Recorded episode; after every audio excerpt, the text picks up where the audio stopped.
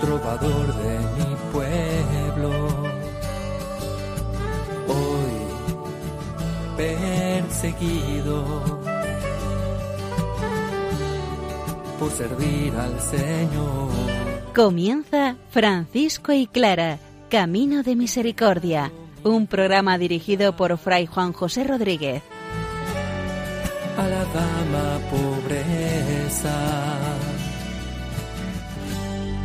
Para poder estar más cerca de Dios. Yo, Clara, Un saludo de paz y bien, hermanos. San Francisco nos sigue mostrando las alabanzas al Dios Altísimo. Esa definición de quién es Dios para San Francisco, desde su espiritualidad, desde su vida, desde su experiencia. La lengua queda corta siempre para podernos decir quién es Dios. Pero San Francisco desde todo su ser nos muestra su experiencia, para que nosotros también nos hagamos alabanzas para Dios. Clara, por otra parte, mediante la regla del cardenal Ugolino, nos habla hoy de los capellanes y de los servicios religiosos que las hermanas deben tener pero también deben cuidar y guardar según Dios y según la Iglesia. Nos ponemos a la escucha de la palabra del Señor para que sea ella quien encienda nuestro corazón para que seamos capaces de definir quién es Dios en nuestra vida.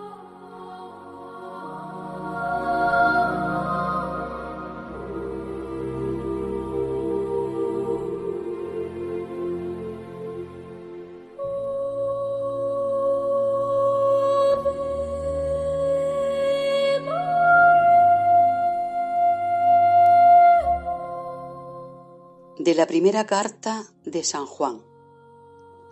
Quien no ama no conoce a Dios, porque Dios es amor. Y nosotros hemos conocido y creído en el amor que Dios nos tiene. Dios es amor, y el que permanece en el amor, permanece en Dios, y Dios en él.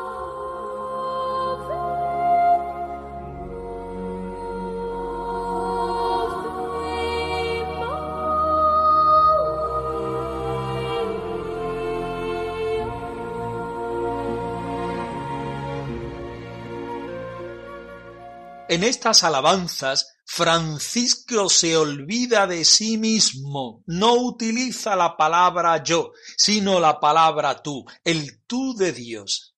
La oración carece de toda referencia personal porque quiere ser una entrega total, una mirada centrada en el que está delante, un reconocimiento lleno de ardor íntimo de Dios, sin expresar opiniones personales sin formular preguntas ni exponer peticiones, pura alabanza a Dios a la cual nos unimos. El santo tú, el fuerte tú, el grande tú, el único Dios. El santo tú, el fuerte grande tú, el único Dios.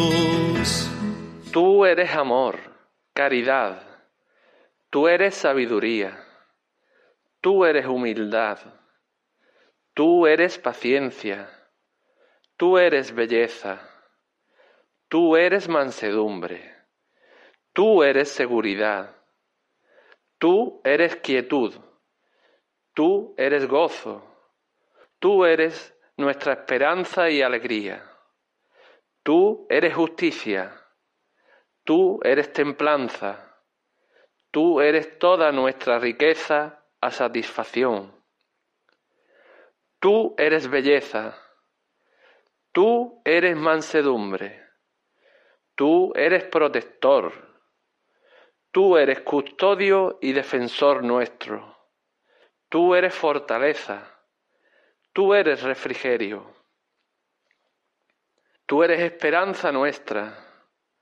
Tú eres fe nuestra. Tú eres caridad nuestra. Tú eres toda dulzura nuestra. Tú eres vida eterna nuestra.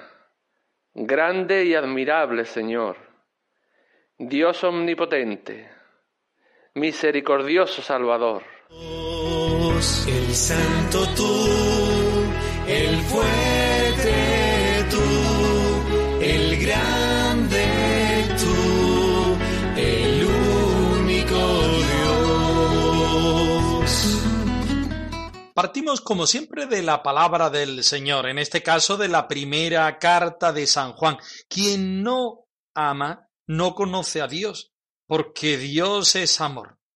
Esta es la causa principal, el objetivo primero de la vida de San Francisco. Dios es amor y este amor lo hemos conocido, hemos creído en él, hemos creído en el amor de Dios, vivimos en el amor de Dios, vivimos desde el amor de Dios. Por eso lo guardamos y por eso permanecemos en él. En el programa anterior ya veíamos que las alabanzas a Dios Altísimo era la experiencia madura de Francisco que está en el monte Albernia y que después de contemplar el Cristo de San Damián durante toda su vida se hace uno con él, quiere vivir desde él. Hoy, en este programa, vamos a ir viendo cómo San Francisco es capaz de definir a Dios. Tú eres amor, tú eres caridad, tú eres sabiduría, tú eres humildad, tú eres paciencia, tú eres belleza, tú eres mansedumbre, tú eres seguridad, tú eres descanso, tú eres gozo y alegría, tú eres nuestra esperanza, tú eres justicia, tú eres templanza, Tú eres toda nuestra riqueza a satisfacción. Este es el versículo 4 donde San Francisco se lanza para bendecir y alabar al Señor. No utiliza la palabra yo, no utiliza la palabra alabanza, pero se convierte en estas trece invocaciones del versículo 4 en una gran alabanza como si fuera pinceladas que van a determinar quién es Dios, desde la humildad y la pobreza que el hombre se sabe al no conocer a Dios realmente, solo desde esa inexperiencia, desde esa pobreza. Francisco utiliza palabras, sabiduría, humildad, amor, que van acercándose al hecho de Dios, acercándose a la realidad de Dios, contemplando la humildad de Dios, Francisco se fija en su paciencia. En las alabanzas del Dios Altísimo es la única oración en la que Francisco alaba la belleza de Dios. Y dos veces, por cierto, en los versículos 4 y 5 lo hace patente la experiencia mística que él tiene de un Dios que le perfora no solo el cuerpo, sino también el espíritu y la vida, es aquella que quiere imprimir aquí de puño y letra para que nosotros también, en la medida de lo posible, tengamos la misma experiencia. Tú eres mansedumbre, también aparece dos veces, porque en ella, en esta mansedumbre, Francisco reconoce la propiedad de Dios. Dios es la paz, Dios es la mansedumbre, Dios es la actitud que nos permite a nosotros vivirlo totalmente. Y Dios es amor, es caridad, es esperanza. Así lo experimenta el bien, lo dice tres veces, el amor otras tres veces, la esperanza dos veces. En la anáfora de la regla nobulada llama a Dios manso, suave y dulce. Aquí nuevamente utiliza estas expresiones que no son nuevas para San Francisco, sino que son vividas y rumiadas durante toda su vida. Forma asimismo un binomio entre el gozo y la alegría, experiencias también que definen a Dios, tomadas del Salmo 50, hazme oír el gozo y la alegría. ¿Cuántas veces recitaría San Francisco este texto del Salmo 50? ¿Cuántas veces lo recitaría para hacer suyas estas palabras y después terminar definiendo a Dios de esta manera, como gozo y alegría? También emparenta los términos de justicia y templanza, porque si la afirmación de que Dios es justo aparece a menudo en la Biblia y en San Francisco, por supuesto, la idea de la templanza, en cambio, en la escritura es mucho más rara. Pero San Francisco no la olvida. Lo que más le conmueve es la entrega de Dios al hombre, y lo repite sin cesar en conceptos que expresan el anhelo eterno del ser humano. Todo cuando el hombre está en Dios. Por eso concluye este párrafo con el reconocimiento que resume y sublima las afirmaciones anteriores. Tú eres toda nuestra riqueza a satisfacción.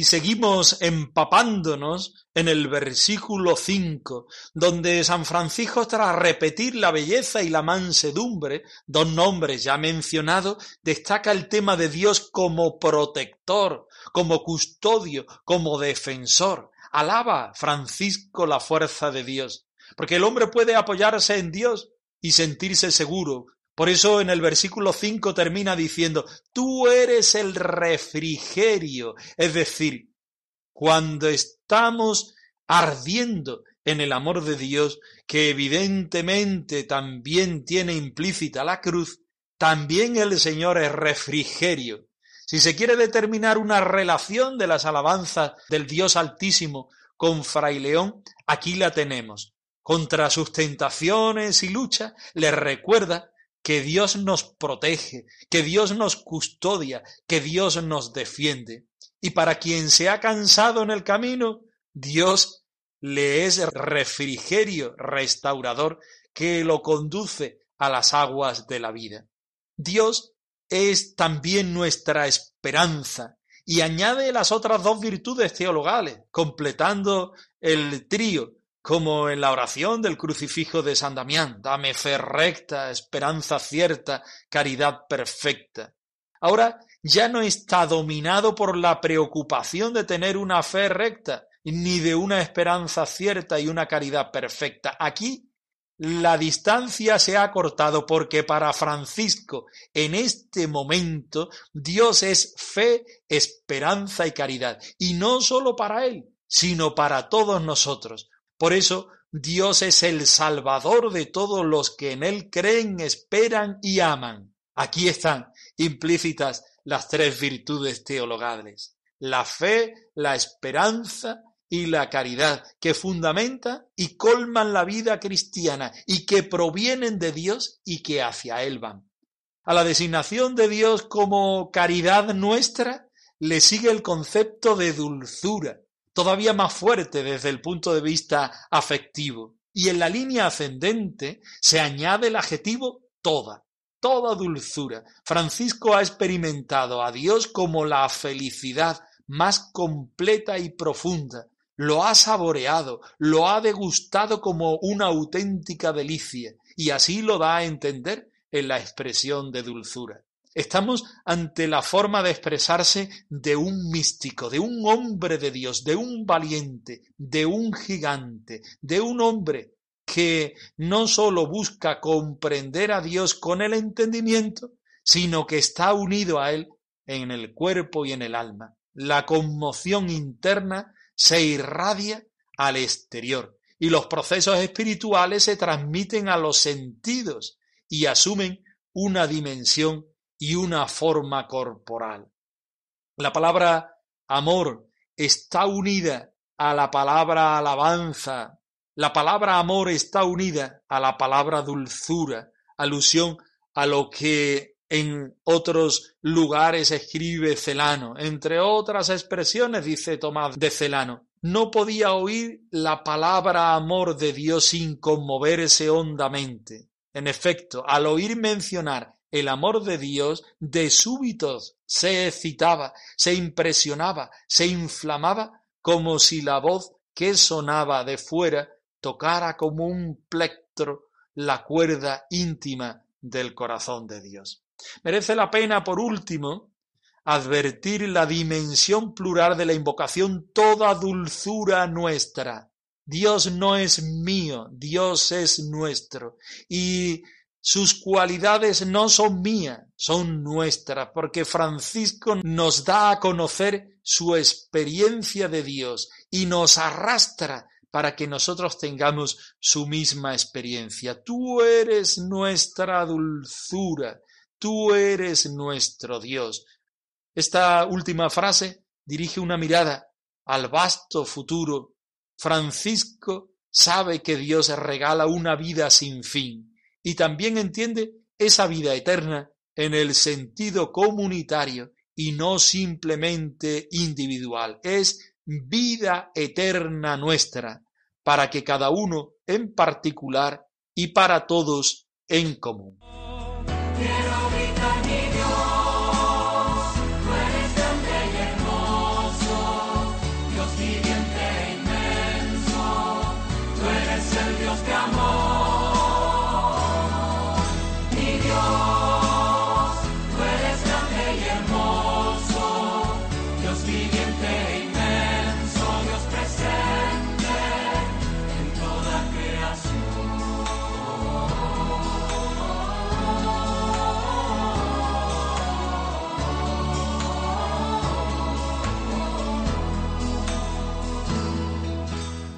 Y continuamos con la regla del cardenal Ugolino, que retraduce la forma de vida de las hermanas pobres de Santa Clara.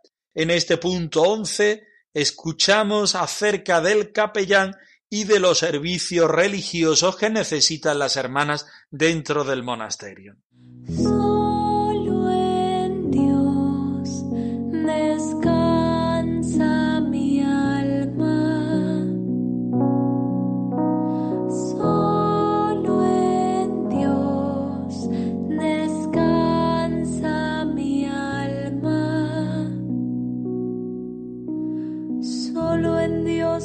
Descansa mi alma, de él me viene la salvación. Del capellán y de los servicios religiosos. Donde hubiere capellán propio, sea religioso en su porte y modo de vida de buena fama, no muy joven, sino de edad idónea. Y cuando se vea que alguna de las sores gravemente enferma se acerca a su fin y tiene necesidad de confesarse o de recibir el sacramento del cuerpo del Señor, dicho capellán entrará revestido de alba, estola y manípulo. Y una vez oída la confesión o administrado el sacramento del cuerpo del Señor, saldrá revestido como entró, sin demorarse demasiado. Del mismo modo se procederá para la recomendación del alma. Pero para las exequias y el oficio de sepultura no entrará en clausura, sino que realizará en la capilla desde fuera lo que hace al caso. Si le pareciere, empero, a la abadesa que debe entrar para las exequias, hágalo revestido en la forma sobredicha, y una vez sepultada la difunta, salga sin demora. Mas si hubiere necesidad de ayuda para acabar la sepultura o para acomodarla mejor luego, puede entrar él u otra persona idónea y honesta. no presuma entrar en el monasterio fuera de estos casos. Mas si alguna quisiera tratar con él cosas de confesión, óigala en el locutorio y háblele por el locutorio. Pero nadie hable a través de la reja de hierro por la que las monjas reciben la comunión u oyen el oficio, a no ser que alguna vez se permita hacerlo así por exigencias de alguna causa razonable y necesaria, lo cual, sin embargo, sólo se permitirá en casos muy raros. Y a esta reja de hierro deberá añadirse por la parte interior un paño, de modo que ninguna de dentro pueda ver nada de la parte exterior de la capilla y habrá además portezuelas de madera con cerraduras de hierro y llaves que permanecerán cerradas y no se abrirán sino en los casos arriba mencionados. Y alguna vez, también para escuchar la palabra de Dios que desde la capilla les proponga alguna persona idónea, digna de aprobación por su ortodoxia, buena fama y ciencia. Mas las que no tienen capellán propio pueden oír misa de cualquier presbítero de buena fama y vida honesta. Pero los sacramentos de la penitencia y del cuerpo del Señor procuren con todo empeño no recibirlos sino de algún varón discreto, religioso en su porte y en su modo de vida, e idóneo por su edad, a no ser que alguna se encuentre tal vez en caso de necesidad peligrosa.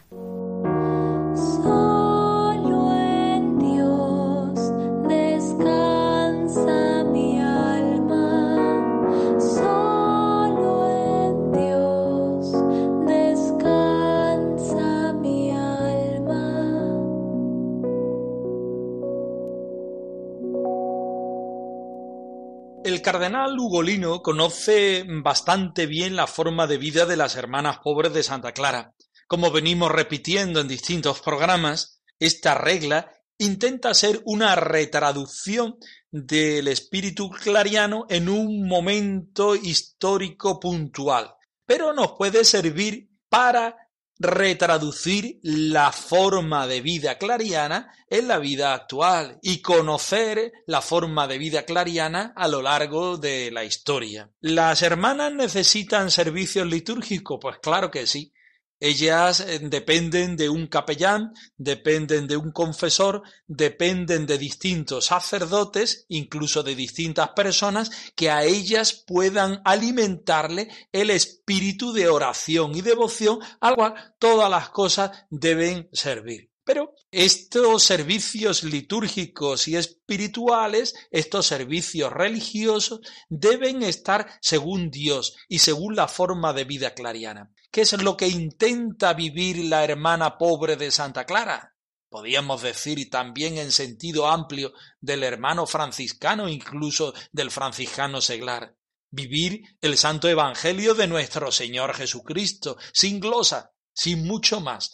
En el caso de los religiosos y religiosas, viviendo los votos, pobreza, castidad y obediencia. En el caso de las hermanas pobres, también el de clausura.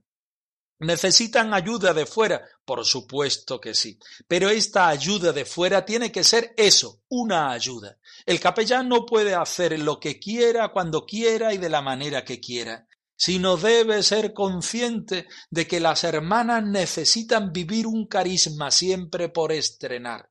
Y las hermanas deben acoger este servicio eclesial como un regalo de Dios mismo por medio de la Iglesia y no pueden desvirtuar este servicio, mal acogiendo el servicio del capellán o llevándolo a otros usos que no son buenos para la vida de la fraternidad. El punto once de la regla de Ugolino separa en muchos detalles de que el capellán tiene que ser religioso, de porte y modo de vida, de buena fama, no muy joven, sino de edad idónea, que se vea con las hermanas de determinada forma. ¿Qué es lo que intenta decir esto? Las hermanas viven un tipo de vida al cual los sacerdotes, en este caso el capellán, podríamos decir también el confesor, podríamos decir el vicario de religiosa, podríamos decir el padre asistente, deben ayudar a que las hermanas vivan más, sin pisotear los criterios de la hermana, sin pisotear el carisma que han de vivir, sin llevar a las hermanas por donde ellos quieran, sino hacer que las hermanas sean del Señor, que las hermanas respondan a Dios desde su forma de vida propia, haciendo que ellas sean libres en su seguimiento. El capellán, el confesor, el asistente, el vicario deberá ayudar a la hermana, pero tener la conciencia de que son ellas las que deben responder de forma adulta y madura al seguimiento de Dios según el carisma propio, en este caso el carisma de San Francisco y de Santa Clara.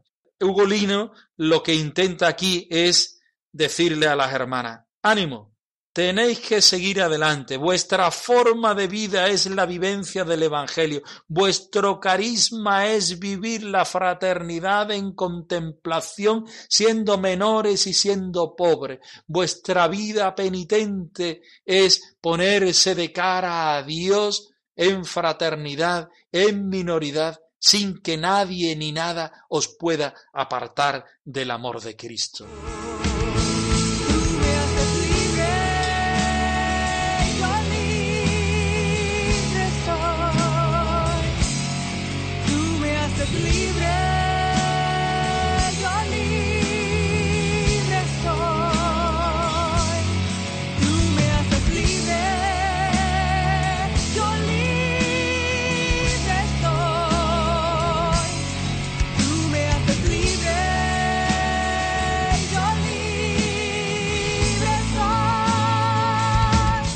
Francisco y Clara arroba radiomaria.es. Os dejamos la dirección de nuestro correo electrónico por si queréis poneros en contacto con nosotros en algún momento. Nosotros nos despedimos, no sin antes ofreceros la bendición del Señor resucitado al más puro estilo franciscano. El Señor os conceda la paz y el bien.